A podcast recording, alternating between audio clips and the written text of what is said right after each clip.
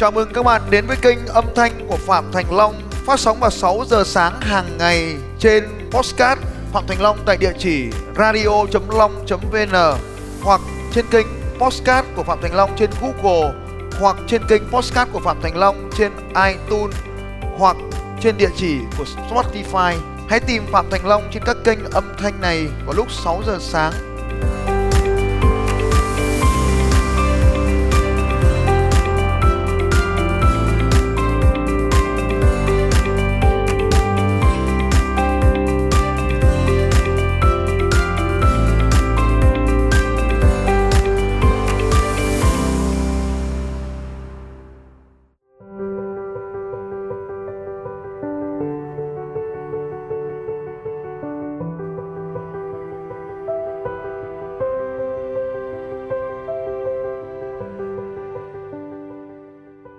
Nếu bạn chơi một trò chơi mà ai cũng kết thúc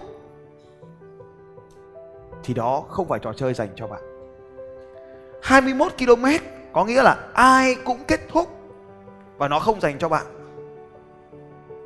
21 km là ai cũng làm được, nó không dành cho bạn. 42 km bây giờ ai cũng làm được, nó không dành cho bạn. 70 km ai cũng làm được, nó không dành cho bạn. 100 km cũng sẽ rất ít người bỏ cuộc. Cho nên phải 100 km chạy trong rừng, trên suối, trên núi với độ cao chênh lệch khoảng 5.000 mét thì lúc đấy mới có nhiều người bỏ cuộc. Và tôi muốn chọn những trò chơi mà có nhiều người bỏ cuộc. Vì ở đó vì ở đó tôi mới tuyệt vời hơn. Lý do tại sao họ bỏ cuộc? Một trong những nguyên nhân khiến cho họ bỏ cuộc, họ dừng lại ở trên đường đua này là sự sợ hãi. Nhưng hãy nhớ điều này. Ở bên kia của sự sợ hãi chính là con người mà bạn muốn trở thành. Nên nếu có điều gì khiến cho bạn sợ hãi, thì chẳng qua là vì bạn chưa từng làm nó mà thôi. Nó mới đối với cuộc đời của bạn. Và khi nó mới, bạn làm nó, bạn sẽ có kết quả mới bên kia của sự sợ hãi là con người bạn muốn trở thành. Hãy cứ làm điều gì đó khiến cho bạn sợ hãi. Cách duy nhất để vượt qua sự sợ hãi là hành động mà thôi. Phía bên kia của sự sợ hãi là con người bạn muốn trở thành. Tôi đã từng là một chàng trai rất gầy gò và ốm yếu khi tôi còn học cấp 2 và tôi đã trở thành một vận động viên thể hình khỏe khéo thi tham gia giải khỏe khéo Đài truyền hình Hà Nội năm 1997. Tôi đã từng béo phì, nặng đến 90 cân. Và sau đó tôi đã giảm cân và trở thành một vận động viên marathon như bây giờ. Bất kỳ điều gì các anh chị muốn hỏi về sống, về ăn, về khỏe, bất kỳ điều gì nếu các anh chị muốn cứ mạnh dạn và tôi sẵn sàng chia sẻ với các anh chị. Để đạt được trong những bất kỳ trong cuộc đời có những điều sau đây các anh chị cần biết chúng ta phải nhận thức được chúng ta đang ở đâu, where you are now. Bạn đang có gì trong cuộc đời này? Bạn đang có những nguồn lực gì? Bạn đang có những cái gì? Bạn đang có kiến thức gì? Sức khỏe của bạn đang ra sao? Hiện nay mối quan hệ của bạn đang như thế nào? Tiền bạn có gì? Xe có gì? Nhà có gì? Kiến thức có gì? Phải nhận thức được where you are now, bạn đang ở đâu? Phải nhận thức rõ ràng về điểm đang có của mình. Điều thứ hai bạn cần phải nhận thức được where you want to be. Bạn muốn đến đâu? Bạn muốn có cái gì? Bạn muốn trở thành ai? Bạn muốn có thêm được những kỹ năng gì? Bạn muốn được sở hữu những thứ gì? Bạn muốn được đi đâu? Where you want to be như vậy, điểm A là cuộc sống hiện tại, điểm B là cuộc sống mà chúng ta mong muốn.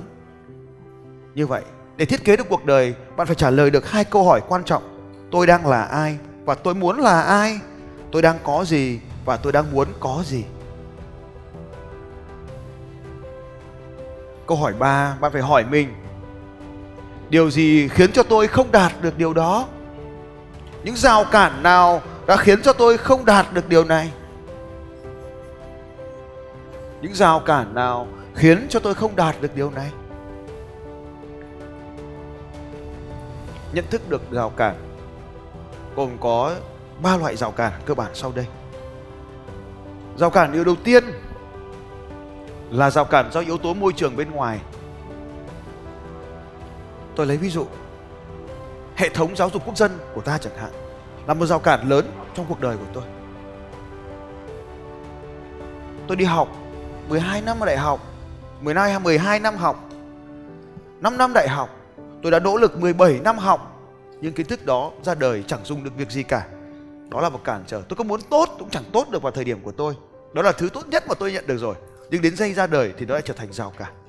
Như vậy, hệ thống giáo dục mà tôi đã học 17 năm, đó là rào cản lớn trong cuộc đời của tôi. Tôi lãng phí mất 17 năm. Tôi không biết có ai lãng phí giống tôi không?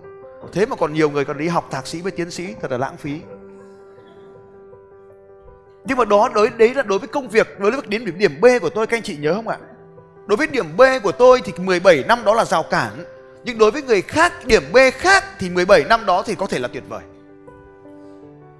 Mỗi một người sẽ chọn cho mình một điểm B khác nhau thì cái rào cản của người này thì lại là thuận lợi của người khác. Hãy nhớ điều đó. Sau khi xác định được rào cản bên ngoài cái loại rào cản thứ hai là rào cản của những người xung quanh. Có một chàng trai hỏi tôi thế này. Thầy ơi, giờ bố mẹ em không cho em đến cái chương trình đánh thức giàu có của thầy thì em có nên đi không? Tôi mới hỏi, này chàng trai, em bao tuổi? Cậu ấy nói, em 29 tuổi. Tôi bảo, anh đi ngủ đây. Tắt máy, block nick, ngủ. Đấy là cách tốt nhất. Như vậy, gia đình mình cũng chính là cái người cản trở mình.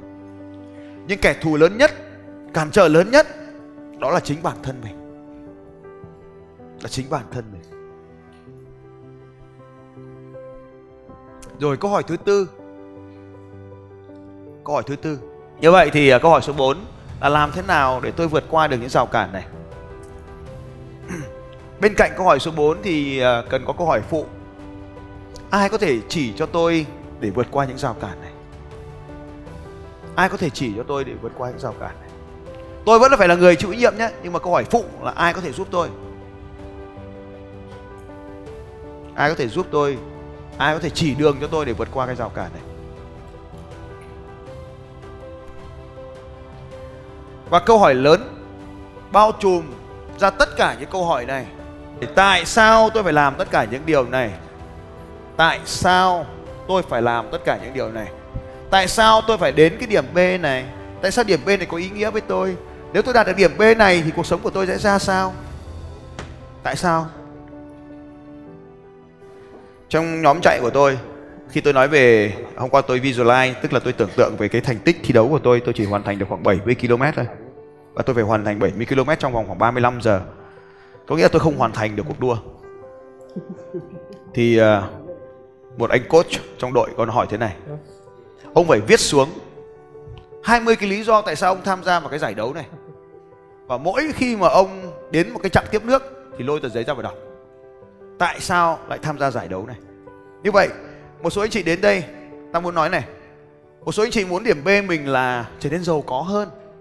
Vậy thì tại sao mình lại muốn giàu hơn? Rồi, một số anh chị đến đây mong muốn rằng mình trở nên hạnh phúc hơn. Thế câu hỏi là tại sao mình lại phải hạnh phúc hơn? Một số người mong muốn mình trở nên khỏe mạnh hơn thì câu hỏi là tại sao mình phải khỏe mạnh hơn? Cái điểm B này. Thế thì câu hỏi tiếp theo là, thế thì bây giờ ta nói về tiền nhé tôi muốn có nhiều tiền hơn. Thì nhiều tiền là bao nhiêu chẳng hạn? Thì bây giờ mình đang có thu nhập là 10 triệu đồng một tháng. Và bây giờ mình muốn gấp đôi thu nhập là 20 triệu đồng một tháng.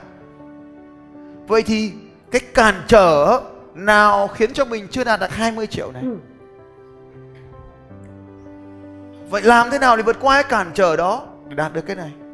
Câu hỏi lớn, tại sao phải đạt 20 triệu?